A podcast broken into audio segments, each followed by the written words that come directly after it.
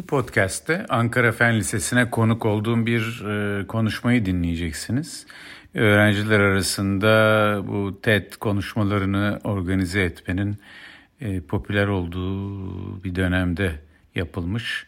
E, ben de bu vesileyle mezun olduğum liseyi e, bir kez daha ziyaret etme e, için bir fırsat olarak bildim bunu. E, daha ziyade öğrencilerden ne gibi bir konuda konuşmamı istediklerini sorduğumda da e, lisenin bitimiyle üniversite ve yetişkin hayata geçişte kararlarını e, vermeleri için yol gösterici bir şeyler söylememi istediler.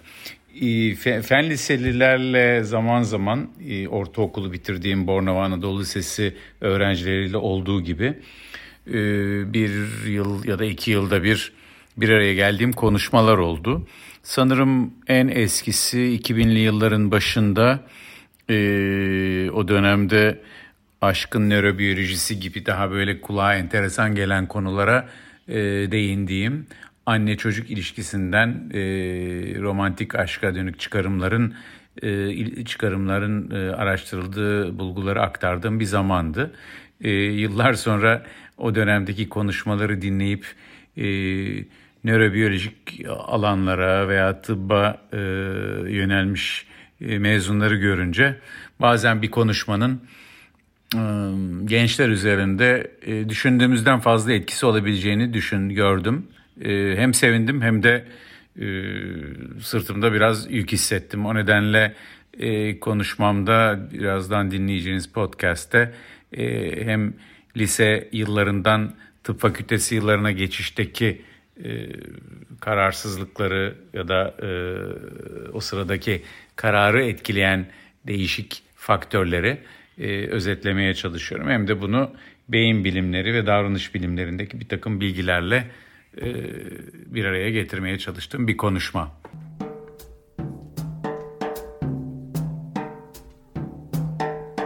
Bir eski okulu bir yeri ziyaret etmek aslında bu sizler için bile lise öğrencisi olan arkadaşlarımız için bile gittiğimizde bir hatırlama süreci demek. Aslında hatırlıyoruz ve bir yerde neyi hatırlıyoruz, neyi hatırlamıyoruz bu birçok şeye bağlı.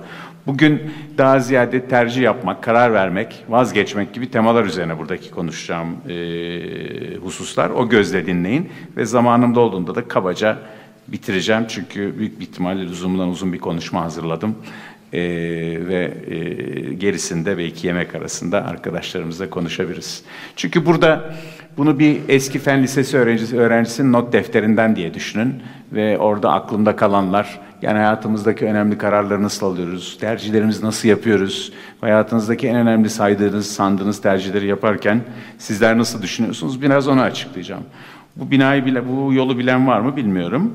İzmir Bornova Marif Koleji eski adı Anadolu Lisesi'ne giden yoldur. Ben aslında temel e, Ankara Fen Lisesi'ne gelmeden önce oradaydım. Oraya gitme kararı nasıl aldığımı geçen hafta okulda böyle bir TEDx konuşması vardı. Orada anlatırken e, bir arkadaşımın abisi aynı okula gidiyordu. Daha doğrusu aynı okula gittiğini bilmiyordum. Onun çok güzel giydiği bir ceketi vardı. Bir bordo okulun, Bornova Koleji'nin, Bornova Anadolu Lisesi'nin bordo bir ceketi ve şurası da güzel arması olan.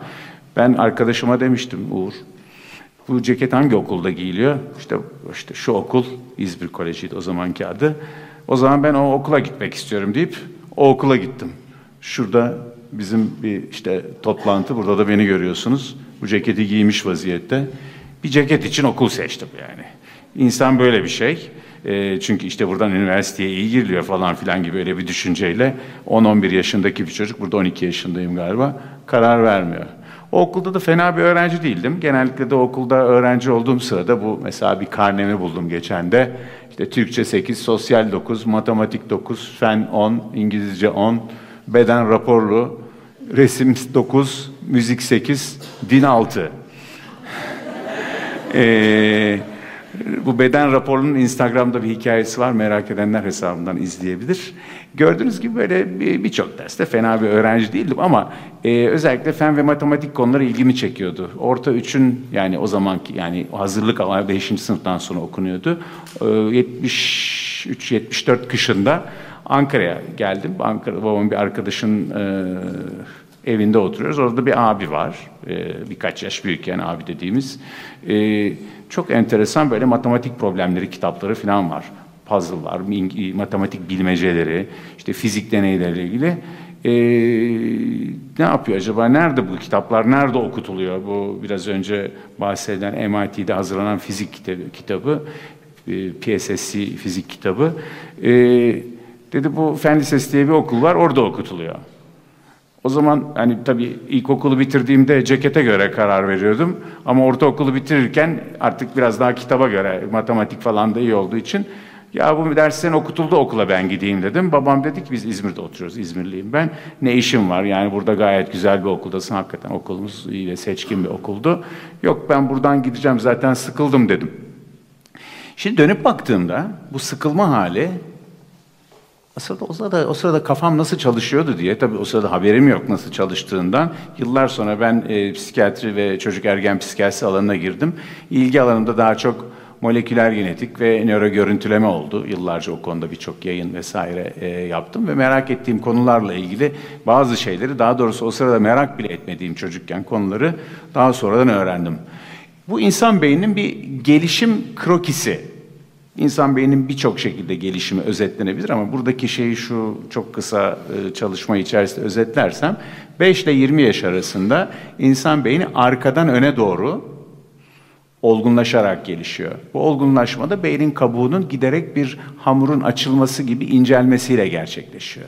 Ve bu incelen bölgeler, beyinde incelen her bölge, incelmiş diğer bölgeyle adeta bir fiber optik şebekenin birbirine bağlanması gibi, bir internet şebekesi gibi bağlanarak beynin diğer bu bölge, farklı bölgeler arasındaki harmoni ve senkronizasyon oluşuyor. Yani şöyle diyelim, örneğin e, ön bölge en son gelişen, en son incelen bölge, kendisi içinde gelişkin bile olsa beynin diğer bölgeleriyle ilgisi en son kuruluyor. Beynin ön bölgesi ne işe yarıyor? Planlama, organizasyon, kendini kontrol, dürtüleri, duyguları e, denetleyebilme. E, bakıyoruz, ben o sırada kaç yaşındayım? İşte 13-14 yaşındayım. Şuraya düşüyor. Beynin ön bölgesinin gelişmişlik düzeyi pek parlak değil. Bu şu anlama geliyor. Beynimin ön bölgesi şu değişik bölgeler arasında kurulan şuna benzeyen o telsi bağlantıları özellikle duygular ve dürtülerle ilgili sistemim üzerinde henüz sağlamıştı. O yüzden aklıma estiği gibi böyle canım istiyor, ceket beğeniyorum, bu okula gidiyorum. Buranın kitabı güzel, bu okula geçiyorum gibi kararlar veriyorum. Nitekim e, psikologların yaptığı araştırmalara baktığınızda, bu Steinberg ve arkadaşların 2007'de yayınladığı e, bir önemli bir köşe taşı çalışma, insanların riskli davranışlara yatkınlığı ölçen ve yaşa göre bunun dağılımına baktığınızda 10-11 yaşından itibaren 12-13, 14-15 civarında riske yatkın davranışlarımızda artış oluyor. E ben de kaç yaşındayım? Tam bu aralıkta. Dolayısıyla riskli bir hareket yaparak evden ayrılıyorum. Bu o zamanlar böyle merkezi sistem falan yok. Bunu İzmir Koleji Müdürü'nün imzası benim işte 3B sınıfındaki bir öğrenci olarak buradaki başvuru sınava girme belgem bu 1974 yılındaki. Şu da gazetede o zaman gazetede yayınlanıyordu. Bakın Yankı burada. Çetin benden hemen bir sonraymış. Bu sıralama çok önemli tabii biliyorsunuz buradaki şeyde. Yukarıdaki de aynı yıl ben İzmir'den gideyim de nereye gidersem gideyim diye o sırada düşünüyordum. Sonra tabii lise bitince apar topar İzmir'e zor kaçtım Ankara'dan.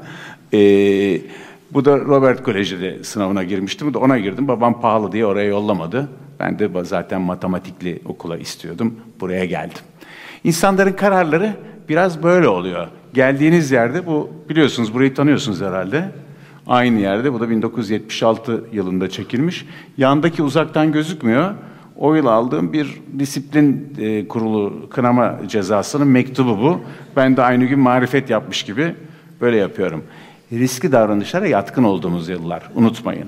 Kendimizi iyi kontrol edemediğimiz. O yüzden o yıllarda gençlerin ya birinin onları durdurmasına ya da onların birinin bazen iteklemesine ihtiyaç oluyor. Buna da mentoring deniyor. Belki duyuyorsunuzdur. Mentorluk diye şu son zamanlarda adı çıktı. E, o disiplin cezasının benim hayatımda belli etkileri de olmuştur durdurma anlamında. Böyle baktığınızda, şimdi tabii böyle konuşulunca tarih öncesindeki bir zaman hakkında, 45 yıl öncesinden bahsediyoruz yani. Tarih öncesinde birçoğumuzun annesinin babasının o yaşta olmadığını tahmin ediyorum. Ee, Ben e, arkadaşlarımla, eski mezunlarla, mesela bu salı eski mezun doktorlarla İstanbul'da toplantımız var. Böyle soruyorum herkese, bir takım anketler vesaire yapıyorum. Diyorum ki okulda arkadaşlar neydi mesela?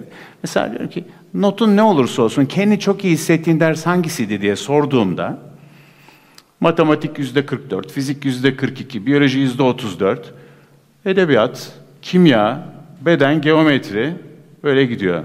Herkesin kendi iyi hissettiği derslere dikkatinizi çekiyorum. Matematik, biyoloji, fizikte doğal olarak. Peki aynı soruyu 40 yıl sonra sorduğumuzda lise yıllarında daha çok yapmış olmak istediğin neler var diye Ankara Fen Lisesi mezunlarına sorduğumuzda spor, müzik, tiyatro, edebiyat, sosyal yardım, çok daha fazla laboratuvar falan yapalım diyenler yok. Yani yapmış olmak isterdim. Bunları yeterince yapmış olmadıklarını birçok kişi söylüyor. Bu e, slide yeterince gözükmüyor ama size anlatmaya çalışayım. Örneğin şurada baktığınızda lisede olumlu etkisi olduğu olarak 40 yıl sonra hatırladığınız öğretmenler. Kimin sizin üzerinizde etkisi oldu diye sorduğumuzda matematikçi, öğretmenlerimizden özür diliyorum hani bu çiğ çığ ekleri sebebiyle ama matçı, kimyacı, İngilizceci, fizikçi, edebiyatçı, biyocu, bedenci, felsefeci. Dağılımın aslında bir fen lisesinde e, en çok hani fen öğretmenlerinin daha çok etkili olmuş olmasını vesaire insan düşünüyor ama bütün öğretmenlerin e, difüz bir etkisi olduğunu, hatta öğrencilerin bir bölümünün keşke bu etki daha fazla olsaydı diye hatırladıklarını görüyorsunuz. Çünkü zaten güçlü oldukları fizik, matematik, kimya gibi alanlardaki öğretmenlerimizin katkısı yüksek ama onun dışındakilerin etkisi özetle söylersek biz fen matematik etkinliği yüksek çocuklardık. Ee, ama şimdiki aklımızda fazladan bir şey yapabilseydik daha fazla fen ve mat değil, edebiyat, kültür, müzik, spor, sanat ve diğer alanlarla da uğraşıyor olabilmek isterdik diyor insanlar şu koltuktan kalkıp 40 yıl aradan geçtikten sonra. Buna şimdiki aklım olsaydı deniyor. Şimdiki akıl o zaman tabii ki yok. O zaman biraz önceki karikatürde gördüğünüz gibi alıp başını gitmiş bir dönemden bahsediyoruz. Kimleri en olumlu hatırlayarak sorusundaki grafiğe tekrar bakarsak, tabii fen ve matematik ama birçok hocamızı o sırada çok lüzumlu gözükmeyen, soruların sınavda çıkmadığı dersler var ya, o derslerin öğretmenlerini ben kendi adıma, bende çok iz bırakan öğretmenlerden birkaç kişi de derseniz, işte edebiyatçı Azize Hanım'ı, işte e, tarih dersini anlatan son sene gelmiş olan Piray Hoca'yı veya e, lise 1, lise 2'de kimsenin sevmediği coğrafyacımızı, Fazilet Hoca'yı, bunları böyle ben de iz bırakmış insanlara katı, olarak hatırlıyorum. Çünkü onları dinlemekten hoşlanıyordum, anlattıklarından hoşlanıyordum. Ve hani fizik, matematikte e, de kötü olduğumuzdan değil, adı Fen Lisesi buranın. Ama bu öğretmenlerin ya da İngilizceci Ayşe Haznedar'ı, Seçil Hoca'yı, bu insanları farklı etkiler olduğunu düşünüyordum. O sırada buna bir anlam vermekte zorlandım. Ama daha sonra e, merak ettim bu arada. Ya ben nasıl bir öğrenciydim acaba? Karnelerim falan böyle çok fazla bir fikir vermiyor. Üniversite giriş sınav puanlarıma baktım. Üniversite giriş sınav puanları 1977'den ÖSYM'den istedim. Bakın 10 Temmuz 2008'de istedim. Ben Aa, ilk yüze girdim falan diye evdeki çocuklara, kendi çocuklarıma hava atıyordum. Yani işte ben babanız 91. oldum vesaire diye. Fakat baktığımda aslında fen puanında 193. olmuşum. Yani sosyal puanında 30. olduğumu fark ettim. Bu bana enteresan geldi çünkü e, hoş o sıradaki sosyal puanı büyük ölçüde genel yetenek puanıyla da beraber ölçülen bir şeydi ama e, böyle baktığınızda fen e, birinci tercihime girmişim, istediğim yere girmişim vesaire hani hiçbir şey engel olmamış ama e, fen lisesinin bir fen lisesinin aslında bir bakıma baktığınızda sadece fizik, matematik, kimya ve biyolojinin iyi öğrenildiği, bu konularda olimpiyat madalyalarının alındığı bir yer olmanın ötesinde bir yer olması gerektiğini bana hissettiren bulgu. Çünkü benim zamanımdaki, yaşadığım zamandaki öğretmenlerimde arayıp belki de onlardan almış olduğumda adeta vücudun bağ dokusu gibi ya da beynin gelişkin bölgelerini birbiriyle bağlantılandıran e, beyaz maddeler gibi okula anlam katan önemli bir parçası olduğunu burada hatırlamak lazım. Bu da bize o konuda bir fikir veriyor. Bu e, zekayla sosyal gelişim, sosyal zeka diyelim, sosyal duygusal zeka arasındaki korelasyonu araştıran bir İngiliz çalışması. Sukuzi ve arkadaşlarının yaptığı. E, şöyle, zeka seviyesi şurada böyle gidiyor. İşte oldukça düşük zekalı olanlardan en parlak zekalı olanlar, hani buradaki birçok kişinin kendisini burada sandığını kabul edelim. Olabiliriz de yani orada. E, şu da bu grup içerisinde sosyal ve duygusal zekası oldukça geride kalmış, sosyal iletişim becerileri zayıf, duygus başkalarının anlama kabiliyeti pek parlak olmayan insanların oranı. Bu yukarıya doğru olan. Gördüğünüz gibi genel kapasiteniz çok yüksek değilse, e, analitik zekanız, sosyal ve duygusal iletişim alanında da e, oldukça düşük performanslı birisi oluyorsunuz. Ama zeka seviyesi genellikle arttıkça bu sosyal duygusal gelişim de gördüğünüz gibi yani olumluya gidiyor, düzeliyor oradaki kusurluluk oranı. Fakat 120'yi geçtikten sonra yani ortalama zeka civarının üzerine analitik çıktıktan sonra gri puan, gri sütunlarda bu sosyal duygusal gelişimle ilgili zayıflığın, sosyal duygusal zekadaki e, yeterli olmama halinin artmaya başladığını görüyorsunuz. Ve neredeyse 140'ın üzerinde IQ'su olanlarda, eğer erkekseniz, her dört erkekten birinin genel e, sosyal ve duygusal gelişim düzeyi bayağı düşük, klinik düzeyde düşük. E, aynı oran kızlarda onda bir oranında. Biraz önce e, Meral hocamızın bahsettiği kadınların hani e, yeterince temsil edilmediğini akademik kadrolarda e, belirtti. Hakikaten e, burada büyük bir eşitsizlik olduğunu e, gösterir. Çünkü kadınların baktığınızda özellikle kapasitesi yüksek kadınlar arasında sosyal ve duygusal zekanın da aslında erkeklere göre daha gelişkinlik oranının daha yüksek olduğuna rastlıyoruz. Burada bir eşitsizlik var. E, buna cinsiyetçilik deniyor biliyorsunuz. Toplumsal e, cinsiyetin e, toplumda yatsınması, kadınların daha pasif rollere layık görülmesi, e, başka işlerle fazla meşgul olmalarının çocuk büyütmek dışında işin onlara uygun görülmemesiyle ilgili. Ama buradan benim çıkardığım özellikle fen liselerinde matematik, fizik, kimya, e, biyoloji gibi bilim alanlarında gelişkin e, olan öğrencilerin sadece bilim alanında gelişimlerine değil, sosyal ve duygusal alandaki gelişimlerine hizmet edecek sanat, kültür, e, dünya bilgisi, buna e, beşeri bilimler alanında yetiştirilmesinin ne kadar kritik olduğunu bize hatırlatan bir bulgu olarak burada bir parça kendi geçmişimden, bir parça da gelecekten. Kendi geçmişimiz derken bir birkaç dakika belki kendime ekleyeceğim. Ömerciğim kendini görebiliyor musun burada? Bizim oda ahalisi ben, Sıtkı Deniz Erhan, ben yine. Bu da e, yemekhanede bir grup arkadaşımızla sarmaş dolaş otururken lise aynı zamanda arkadaşlık demek. Değil mi? Bunu sizlere söylememe gerek yok. Arkadaşlık demek bir hatırladığımız şeyler arasında bir de bunlar var. Bir arkadaşımın anket defteri bu. Sormuş. İşte ileride eski arkadaşları hatırlamak amacıyla hazırladığım bu defterlere sorulara ciddi ve doğru cevaplar vermenizi rica ederim. Kendisi şu anda Almanya'da nükleer tıpçı olan arkadaşımız bu. Ee, çevrende nasıl tanınırsın, sende olmayan hangi özellikler falan filan. Bir de kendine herhangi bir soru sorup cevaplar mısın diyor. Ben bütün soruları göstermeyeceğim ama bu soruları Instagram'a falan koymayı düşünüyorum. Kendisinden de izin aldım. Zaten kendi cevaplarımı koyacağım. Ama ben şöyle bir cevap vermişim. Şu cevap, altıncı soru. Kendine bir soru sor diyor. Ben demişim ki, aradan birçok yıl geçtiğinde beni, parantez açmışım, yankıyı diye açıklama yapmışım. Nasıl tanıyacaksın? Bir sürü şey demişim işte benim kafa biçimimle falan dalga geçerlerdi. Böyle biraz arkası daha çıkıntılıydı. Akıl kullanıla kullanıla eriyince burası biraz düzleşti. Fazla bir şey kalmadığı için.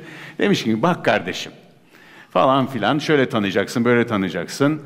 Ama herhalde bu tip ipuçlarına hiç gerek kalmayacak. Karşılaşır karşılaşmaz sarılışırız. Bana o zaman Yankee bile benimle öyle dalga geçiyorlardı. Bile diyebilirsin. Çünkü seni gördüğümde o denli sevinirim ki, buraya arayı ben dolduruyorum.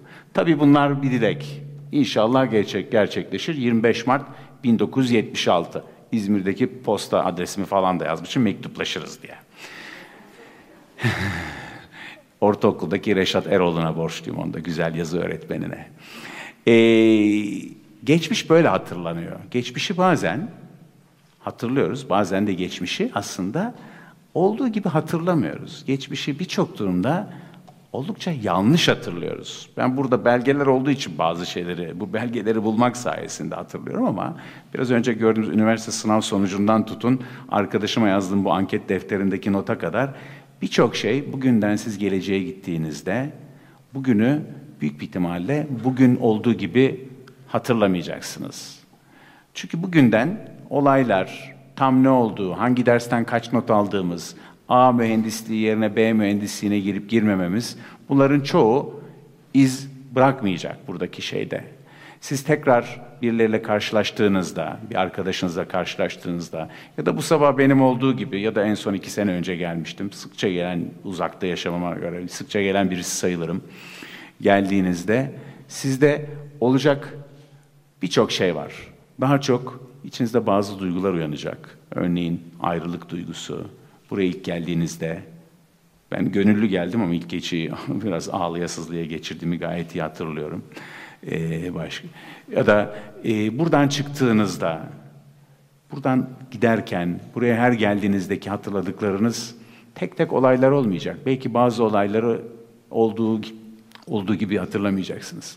Çünkü hatırlanan şey sadece duygu oluyor. Amerikalı e, azan Amerikalıların Nazım Hikmeti'dir Maya Angelou. Diyor ki başkaları sizin ne söylediğinizi hatırlamayacaklar. Ne yaptığınızı da hatırlamayacaklar. Ancak onlara ne hissettirdiğinizi hiç unutmayacaklar. Bu okula döndüğünüzde, döndüğümüzde yaptığımız birçok şeyi hatırlıyoruz. Doğru, yanlış.